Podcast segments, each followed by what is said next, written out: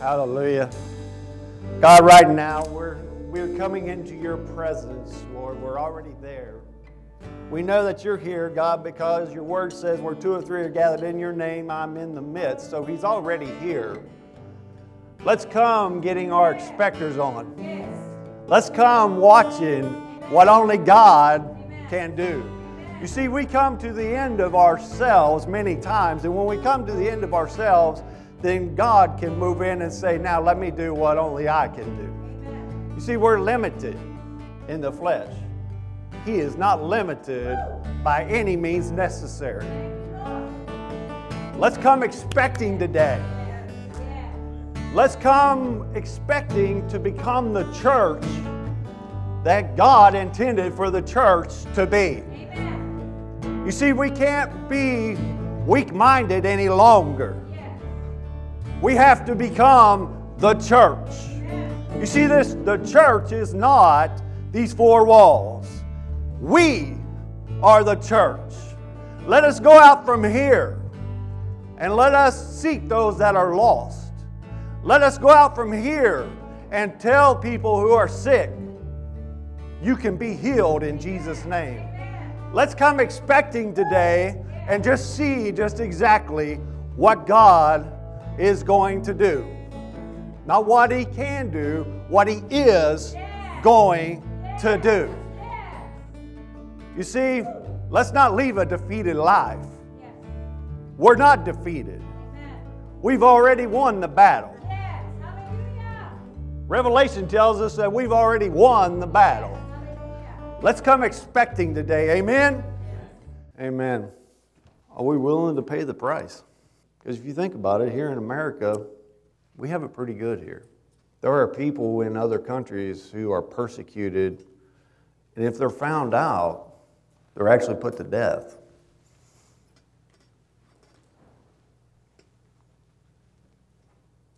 Are we willing to go to that limit? You see, this year is the year of awakening, and this month is the power of God. You see, we serve a very powerful God. See, in the Bible, we find God working with men in various ways at different times. In the Old Testament, he worked with, he worked with men. In the Gospels, we see Jesus working among men. But in the book of Acts, which we're in right now, we see the Holy Spirit working within us. 50 days after Passover comes the day of Pentecost. It was the feast of the first fruits of the harvest, and on this day, something occurred that brought forth the first fruit harvest of the gospel. So we're going to go to Acts chapter 2 this morning. And we're going to start with verses 1 through 4.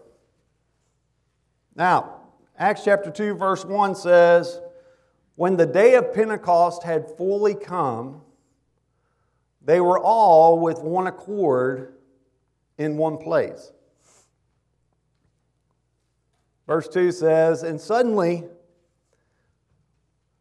how many of you are waiting on your suddenly to come? And suddenly, there came a sound from heaven as of a rushing mighty wind, and it filled all the house where they were sitting. And there appeared unto them cloven tongues like as of fire, and it sat upon each of them. And they were all filled with the Holy Ghost and began to speak with other tongues as the Spirit gave them utterance. How many of us are waiting for the promise. You see, they were waiting in Jerusalem, and the only reason they were waiting in Jerusalem was they were being obedient to what Jesus had told them to do. Acts chapter 1, verses 4 and 5 says, And being assembled together with them, commanded them. You see, Jesus is commanding us to do certain things. I tell my students, especially at the, at the high school, I tell them there's not a person who has been put on this earth who was not put here for a purpose. Every person, no matter whether you're in here or you're or whether you're an adult, whether you're a child, whatever, you were put here for a purpose. So he commanded them that they should not depart from Jerusalem, but wait for the promise of the Father, which saith he, Ye have heard of me. For John truly baptized with water, but ye shall be baptized with the Holy Ghost not many days hence. So they were all together in one accord. Here's kind of what I'm seeing we're not all together in one accord. I hear it said numerous times we want to see a movement of God, but we're not in one accord.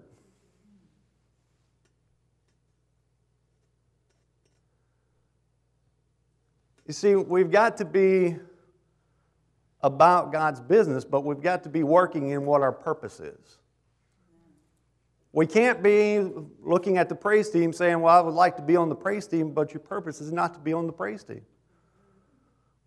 I would like to do this, but your purpose is not to do this or that. Your purpose is to find out what God has for you and work in that. Because that's where your grace is going to come. That's where your strength is going to come. Because when you're working in your purpose, then you're going to fulfill what God has plans for you to do. See, Acts 1:14 says, These all continued with one accord in prayer and supplication with the women and, and Mary, the mother of Jesus, and with his brethren. And I saw this quote and it was kind of interesting because it got me thinking about here in Morgantown. It says, snowflakes are fragile things. So, by itself, it's a very fragile thing. However, when they stick together, they can stop traffic. Think about it. By yourself, you're fragile. But when we come together in one accord, we can stop traffic. Amen. You see, they believed in the power of prayer. This church believes in the power of prayer. We have seen numerous times over and over and over and over and over again. I mean, I've only been here for eight years, but I have seen numerous times that God has just answered prayer after prayer after prayer after prayer after prayer because we believe we come expecting God to do something and we wait on Him and then we move when it's time for us to move. And I saw this, this story. It said, a businessman in a small town that had been dry revealed his plans to open a tavern. Now, if you know anything about a dry, dry town, that means there are no alcoholic beverages to be sold in that town. Christians from a local church planned an all night prayer meeting to ask God to intervene. Shortly thereafter, lightning struck the bar and it burned to the ground. The owner brought a lawsuit against the church claiming that the prayers of the congregation were responsible. The church hired an attorney to argue in court that they were not responsible for the man's property being destroyed. The presiding judge, after his review of the case, stated no matter how this case comes out, one thing is clear the tavern owner believes in prayer, and the Christians do not.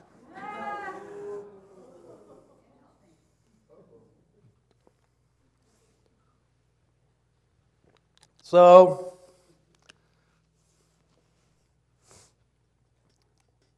we must, number one, enter in prayer.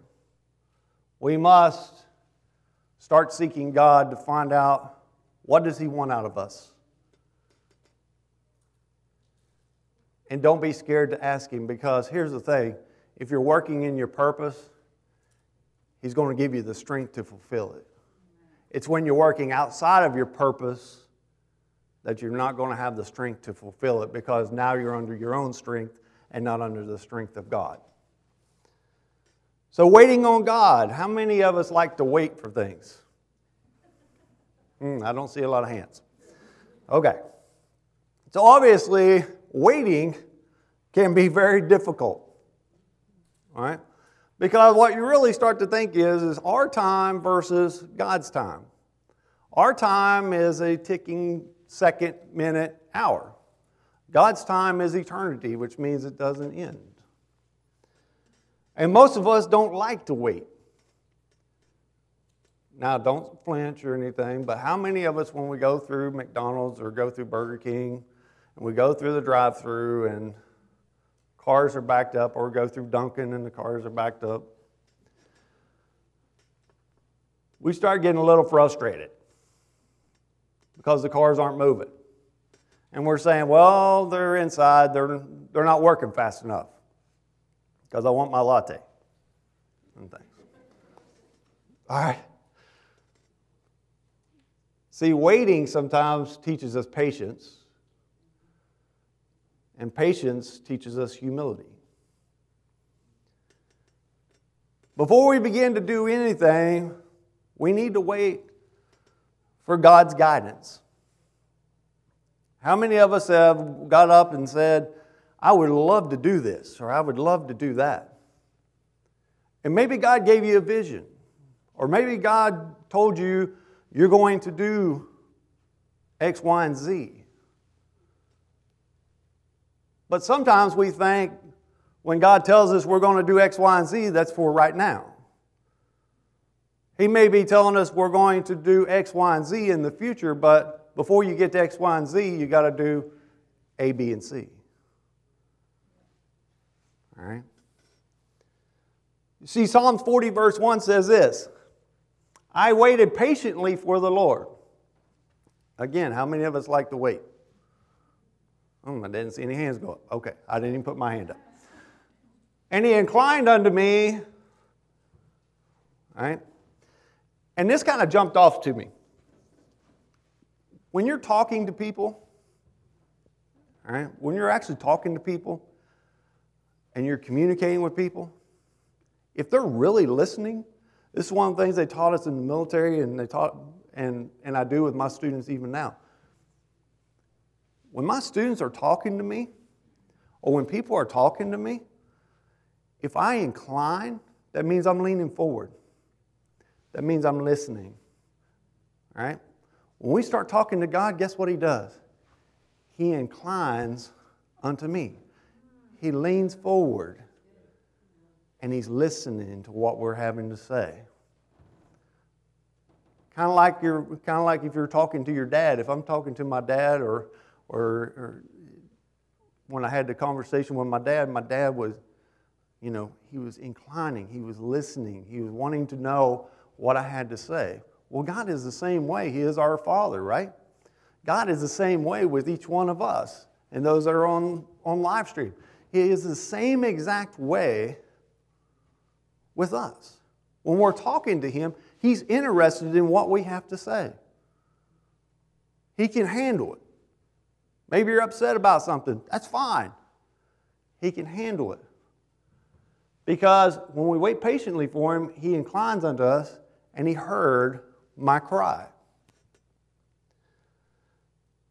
So the next thing would be receiving the power. Like a mighty rushing wind, the Holy Spirit fell upon everyone. So they were waiting and while they were waiting, they didn't know a time frame. Did it really matter? No. The 120 were waiting in that room. They were waiting for a promise that they knew was going to come at some point. In the Old Testament, the Holy Spirit was given temporarily to certain individuals for special service. In the New Testament, he is, the, he is with believers and indwells with them permanently. And we see this in John 14, verse 16 and 17. And I will pray the Father, and he shall give you another comforter, that he may abide with you forever.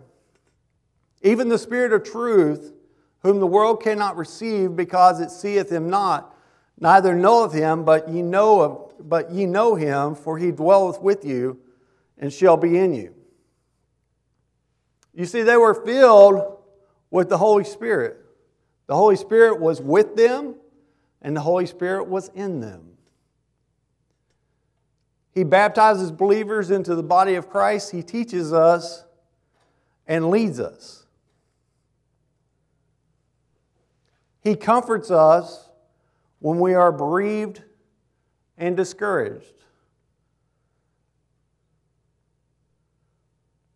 Acts 14 or John 14, 26 says, But the Comforter, which is the Holy Ghost, whom the Father will send in my name, he shall teach you all things and bring all things to your remembrance whatsoever I have said to you.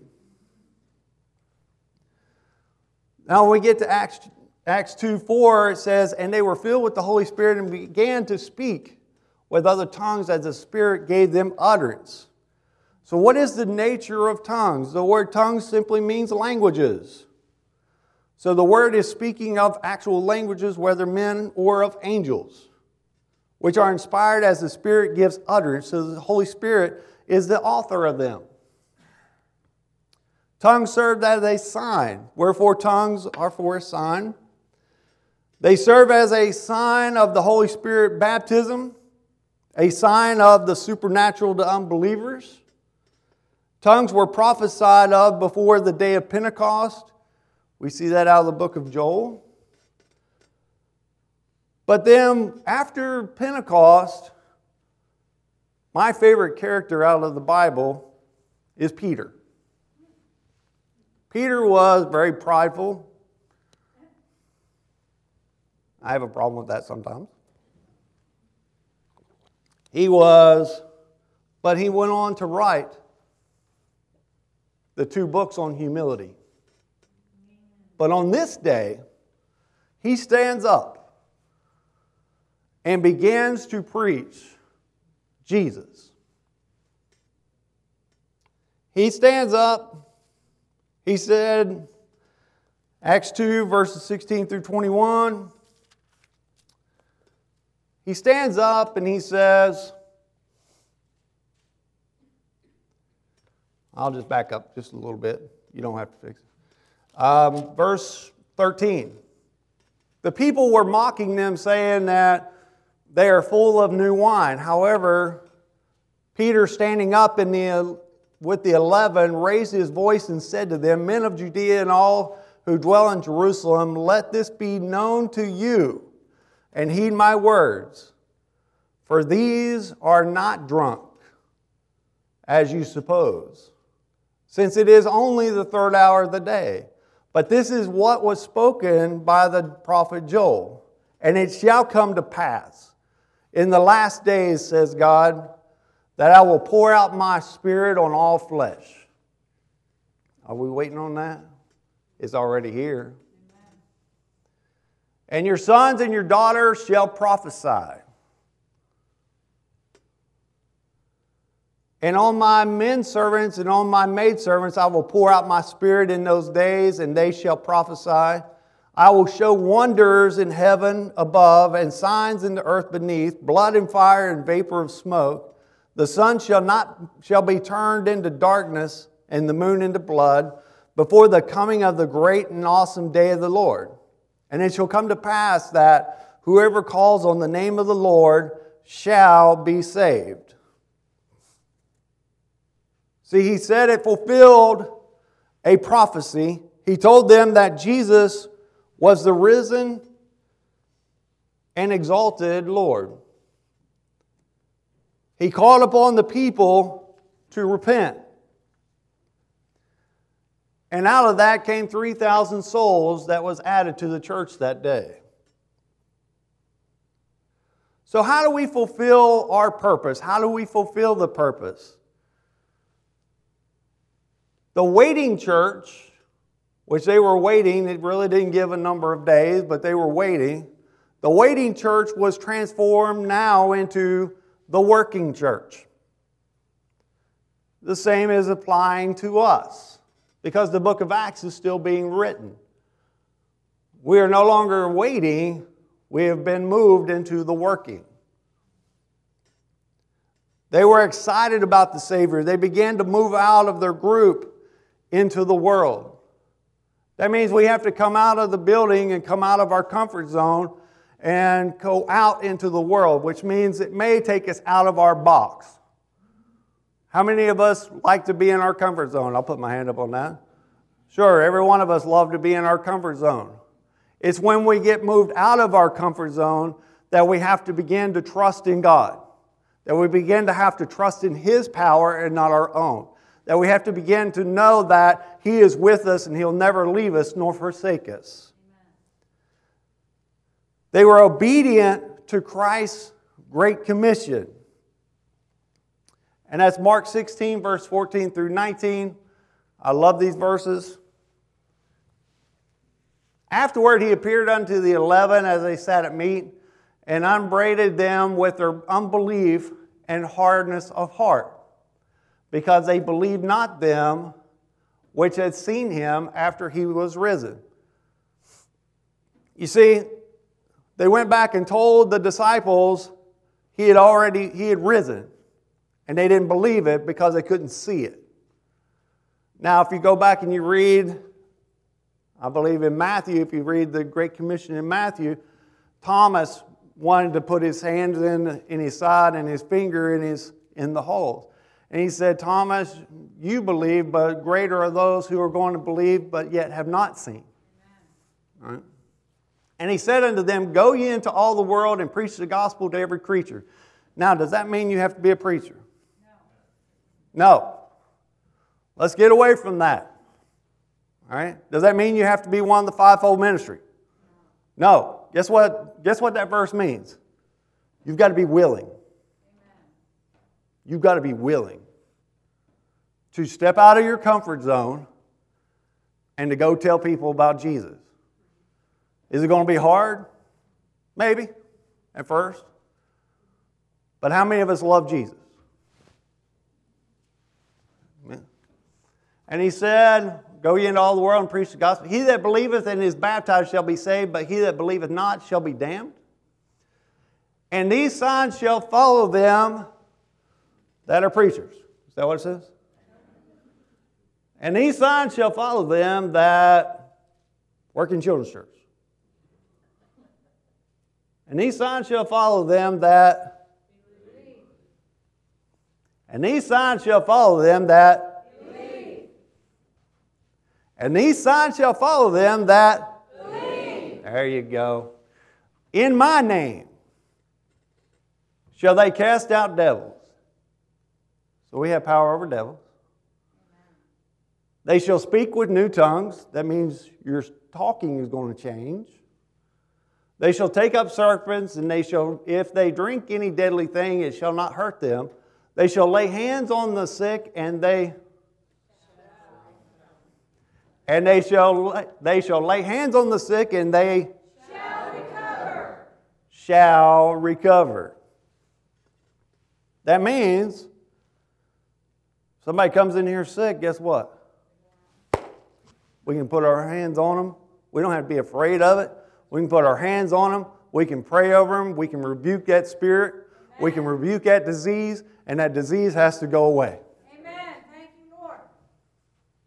They shall so then, after the Lord had spoken unto them, he was received up into heaven and sat on the right hand of God.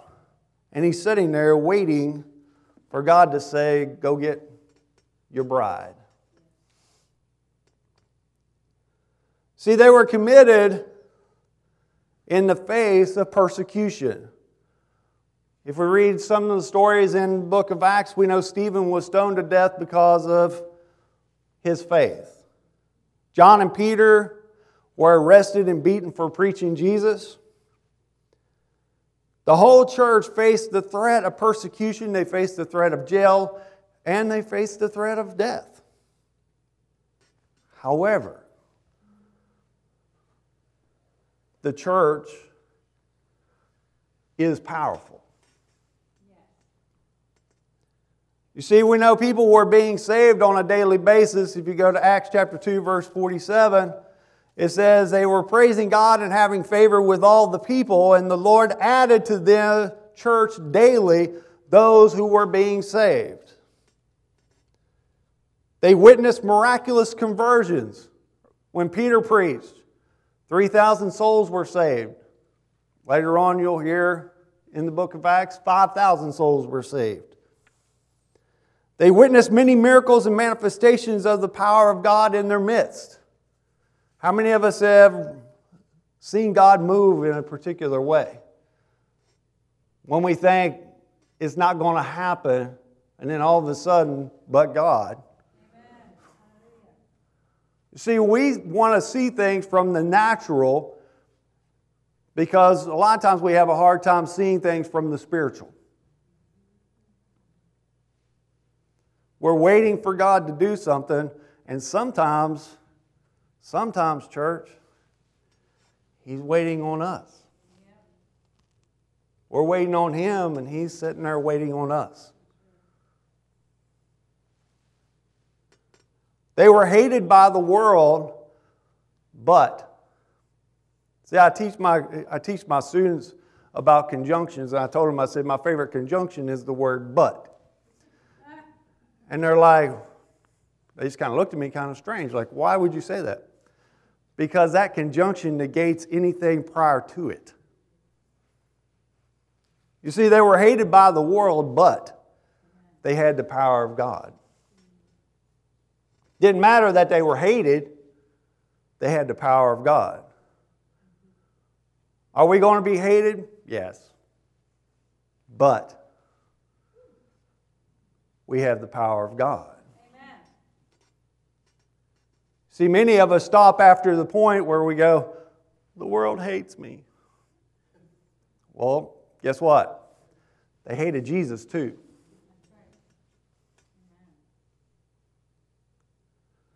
Amen. So, what must we do? First thing, we have to wait. I wish I could tell you anything any different. Unfortunately, we have to wait. Number two, we have to be patient. I know that's hard to swallow. One of the things is, please do not ever ask God to teach you patience. He will. He will teach you patience. But we must. We must. How many of you know we're in a battle? We're in a war. Amen. We must, those of us who were in the military, we know they give us gear to help protect us. Well, we have gear to help protect us in this battle. And if you go to Ephesians chapter 6, verses 10 through 20, finally, my brother, be strong in the Lord and in the power of his might. We have to put on the whole armor of God. Put on the whole armor of God that you may be able to stand against the wiles of the devil. Look, when I was in the military, when Sam was in the military, they would issue us gear. Right? I had what was called chem warfare gear, chemical warfare, biological warfare gear. Right? Did it do me any good if I left it in the bag in a situation when I had to wear it? No. But it did do me some good when I had to put it on. All right? Does the whole armor of God, putting on the whole armor of God, if you just kind of set it off to the side but you don't put it, you don't put it on, is it going to do you any good? No.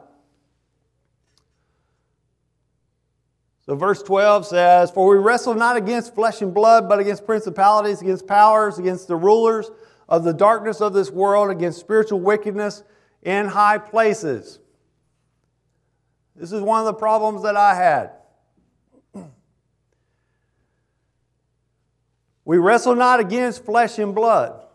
We have to look beyond, beyond the, the individual and realize who's probably pushing our buttons.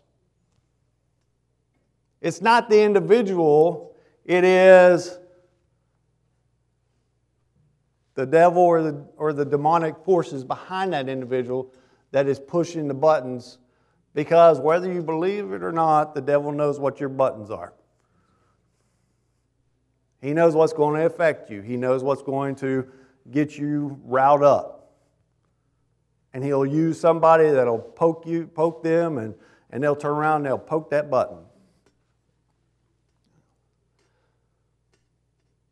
Stand therefore, verse 14, having your loins girded about the tr- with truth, and having on the breastplate of righteousness, and your feet shod with the preparation of the gospel of peace.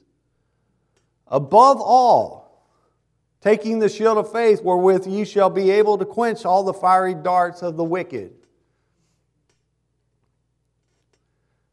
And take the helmet of salvation and the sword of the Spirit, which is the Word of God praying always with all prayer and supplication in the Spirit, and watching thereunto with all perseverance and supplication for all saints. And for me, that utterance may be given unto me, that I may open my mouth boldly to make known the mystery of the gospel. That means you're going to have to open your mouth. That means you're going to have to be bold. That means if you want to win somebody to the Lord, you're going to have to be bold. Does that mean you got to browbeat them? No. But you've got to be bold. That means you, you have confidence. For which I am an ambassador in bonds, that therein I may speak boldly as ought, as I ought to speak. You see, during any war, the enemy's strategy is to conceal and hide some important information from the adversary so that they will not be successful in their endeavor. In fact, the enemy will try to subdue the adversary so that they succumb to defeat. The information that they intend to hide is usually so vital that it is the deciding factor for winning or losing the war. Can I say this? We've already won. We won over 2,000 years ago. We're just fighting right now. So, why do so many Christians lead defeated lives? Satan doesn't want them to know that they are already in a spiritual battle and they could just live their lives out just as other people do in the world. He is sneaky and makes them believe by shrouding the truth from their eyes to look into God's Word and be alert and at the same time to be defensive and offensive in the spiritual battle. One of my favorite generals was General George S. Patton and they asked him, Why do you not go back? And, and one of his main things was he said he never wanted to go back and take land he already took.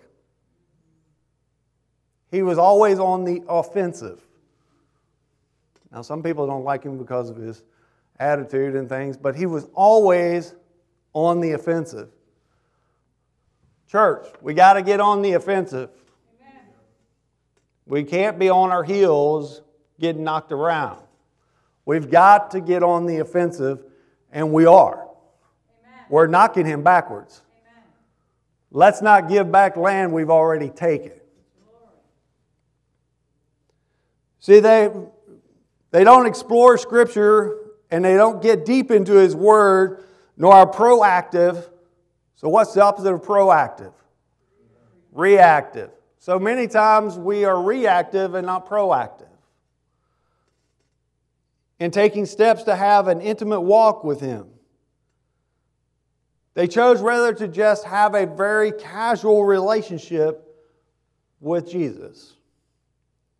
Before they find the truth to set them free, they have already lost it all. Therefore, it is very important for every Christian to know, understand, and to be active in spiritual battle daily.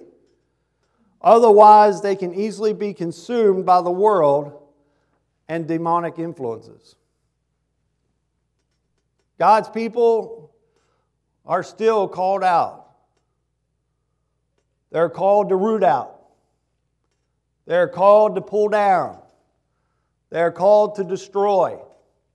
They're called to throw down, build up, and plant. We don't engage in physical battles. We got to remember that.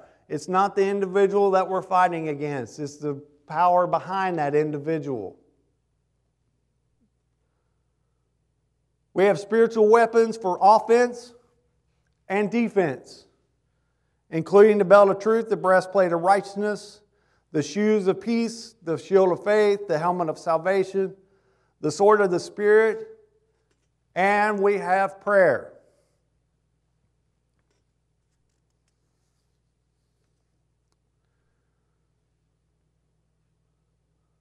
So, what are the three things Satan doesn't want us to know?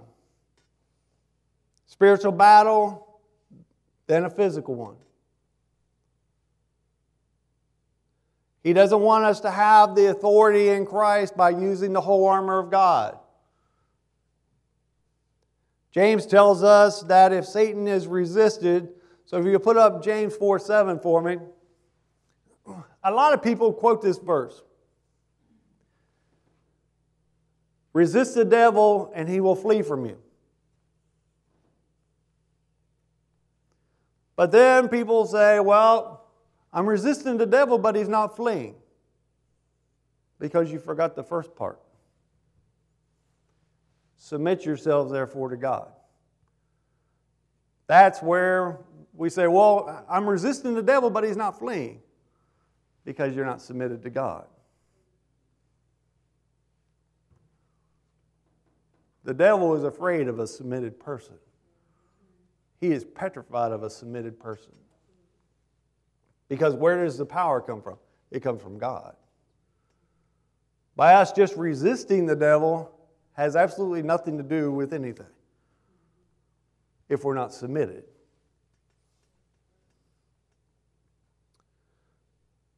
See, Paul calls the Bible the sword of the Spirit the sword is an offensive weapon that soldiers use to expand their territory and take something over. Putting the Bible into practice is how you invade Satan's territory. Satan isn't afraid of your words or mine, but he is afraid of God's word. Being able to use God's word against Satan is one of the most important marks of spiritual maturity. See, Jesus did this, and we can read about it in Matthew chapter 4. See, when Satan tempted Jesus three times in the wilderness, Jesus always responded by quoting the Bible. Jesus didn't have to pull out his pocket Old Testament to respond to Satan. He had already hidden the word in his heart. That's how you defeat the devil through memorization. When you read the Bible, many times when you read the Bible over time, when, it's, when you're in need of it, when you're in need of a scripture, that's when the Holy Spirit brings it right to you. But if you never read it, what are you going to fight with? So let's take a look at Matthew chapter 4. And, church, listen. If Jesus had to use the Bible to fight the devil, why would we think we don't. Then was Jesus led up of the Spirit into the wilderness to be tempted of the devil. And when he had fasted 40 days and 40 nights, he was afterward hungered. And when the tempter came to him, he said, If thou be the Son of God, command that these stones be made bread. But he answered and said, It is written. It is written. Brothers and sisters, let's get this deep down inside us. Not up here. Let's get it down in here. Let's get it down inside us. And let's start knocking the devil back a little bit more. We're already knocking him back, but let's keep knocking him back. Man shall not live by bread alone, but by every word that proceedeth out of the mouth of God. Then the devil taketh him up into the holy city and setteth him on a pinnacle of the temple and saith unto him, If thou be the Son of God, cast thyself down, for it is written. oh, the devil knows the Bible too. But he twists it. And if we don't know this, we don't know if it's a lie or if it's truth. Cast thyself down, for it is written, He shall give His angels charge concerning thee. And in their hands they shall bear thee up, lest at any time thou dash thy foot against a stone. Jesus said unto him, It is written again, Thou shalt not tempt the Lord thy God. Again, the devil taketh him up into an exceeding high mountain and showeth him all the kingdoms of the world and the glory of them. And he saith unto them, All these things will I give thee if thou wilt fall down and worship me. Then saith Jesus unto him, Get thee hence, Satan, for it is written, Thou shalt worship the Lord thy God, and him only shalt thou serve. Then the devil leaveth him, and behold, angels came and ministered unto him. You see, we have to be memorizing Scripture. I know in my Monday night class they have they have been undertaking that. Um, those verses give us power most people don't have. But again, if we don't read this, and I mean really read it, that means get it deep down inside our spirits, then we're not going to really have anything to fight with. We must pray in the Spirit, is the third one.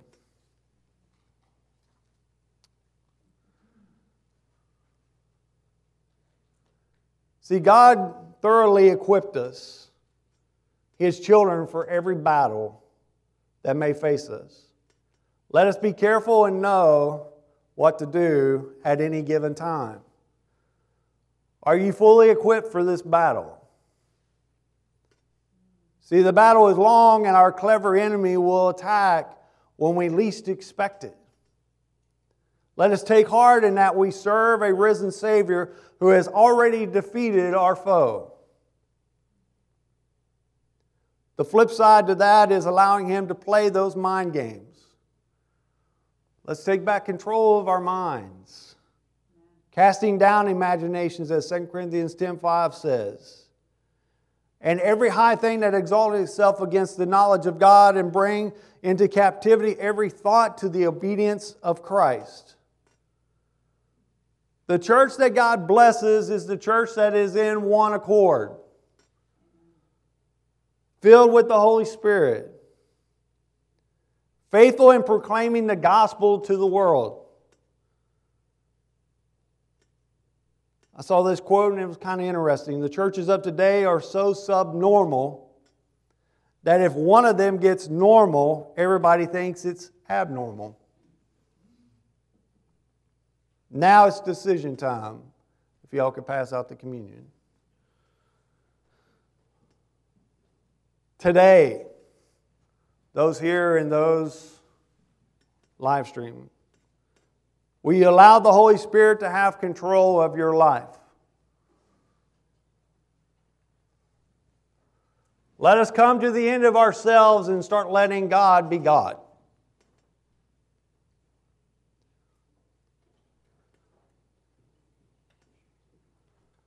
See, I love to tell the story. More wonderful it seems.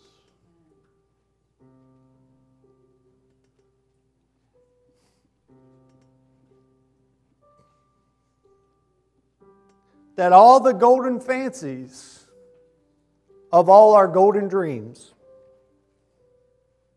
I love to tell the story. It did so much for me. See, when I think of where God brought me from, where God has brought me out of, I look back and I go, only God could have done that. I could not have done it myself. It was His strength that brought me out. It was His strength and His love and His mercy and His grace that brought me to where I needed to be.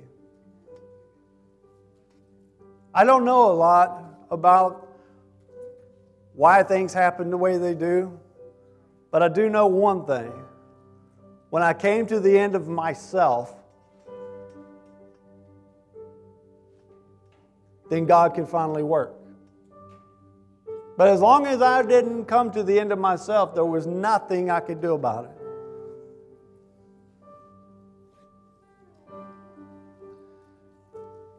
You know, we're going to take communion today.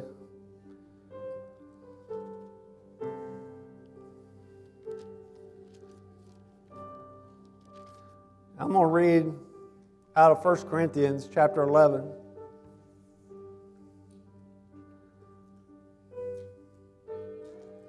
Also, for I received from the Lord that which I also delivered to you that the Lord Jesus, on the same night in which he was betrayed, took bread.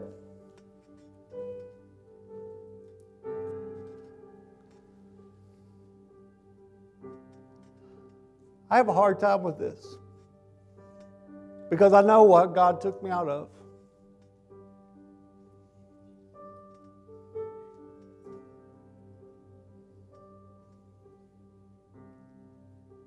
And when he had given thanks, he broke it and said, Take, eat.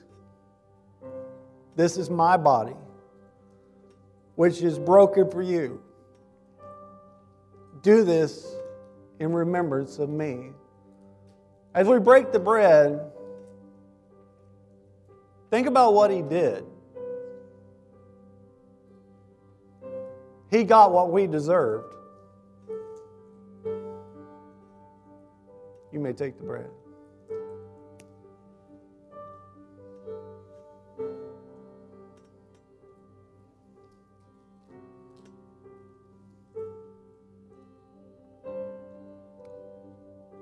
In the same manner,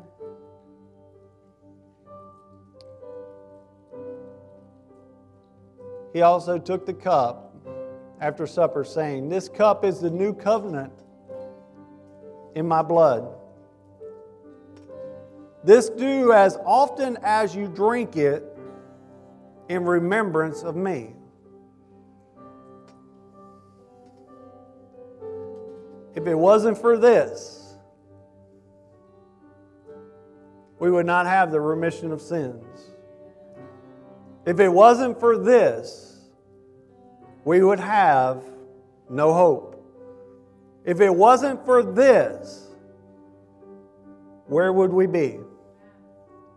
Nothing. Nothing but the blood of Jesus.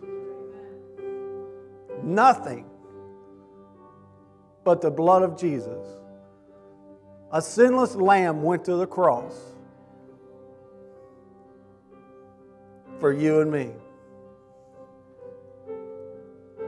And you say, why? Because of love. I think back to John 3:16 for God so loved the world that he gave his only begotten son that any man should, who should believe in him should not perish but have everlasting life. I am a father and I can pretty much tell you what I have given up my son or my daughter? Would I give up one of my kids? That'd be hard. That'd be hard. I can honestly say it. That would be hard. I don't know. I've never was faced with that. And thank God I've never have been. The blood for the remission of sins healing diseases, the blood, you may take the cup.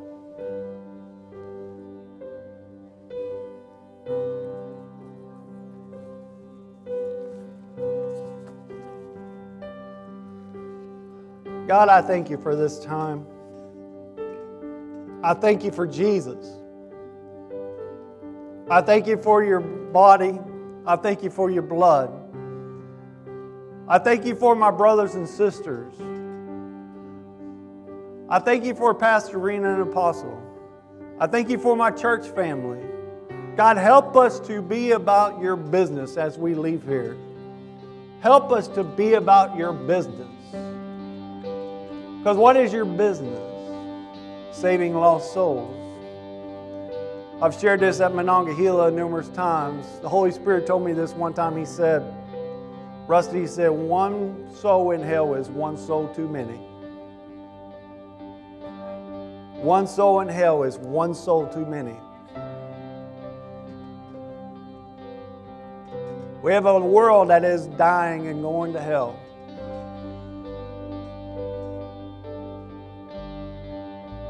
And we're being comfortable. And I'm talking to myself too. We're being comfortable.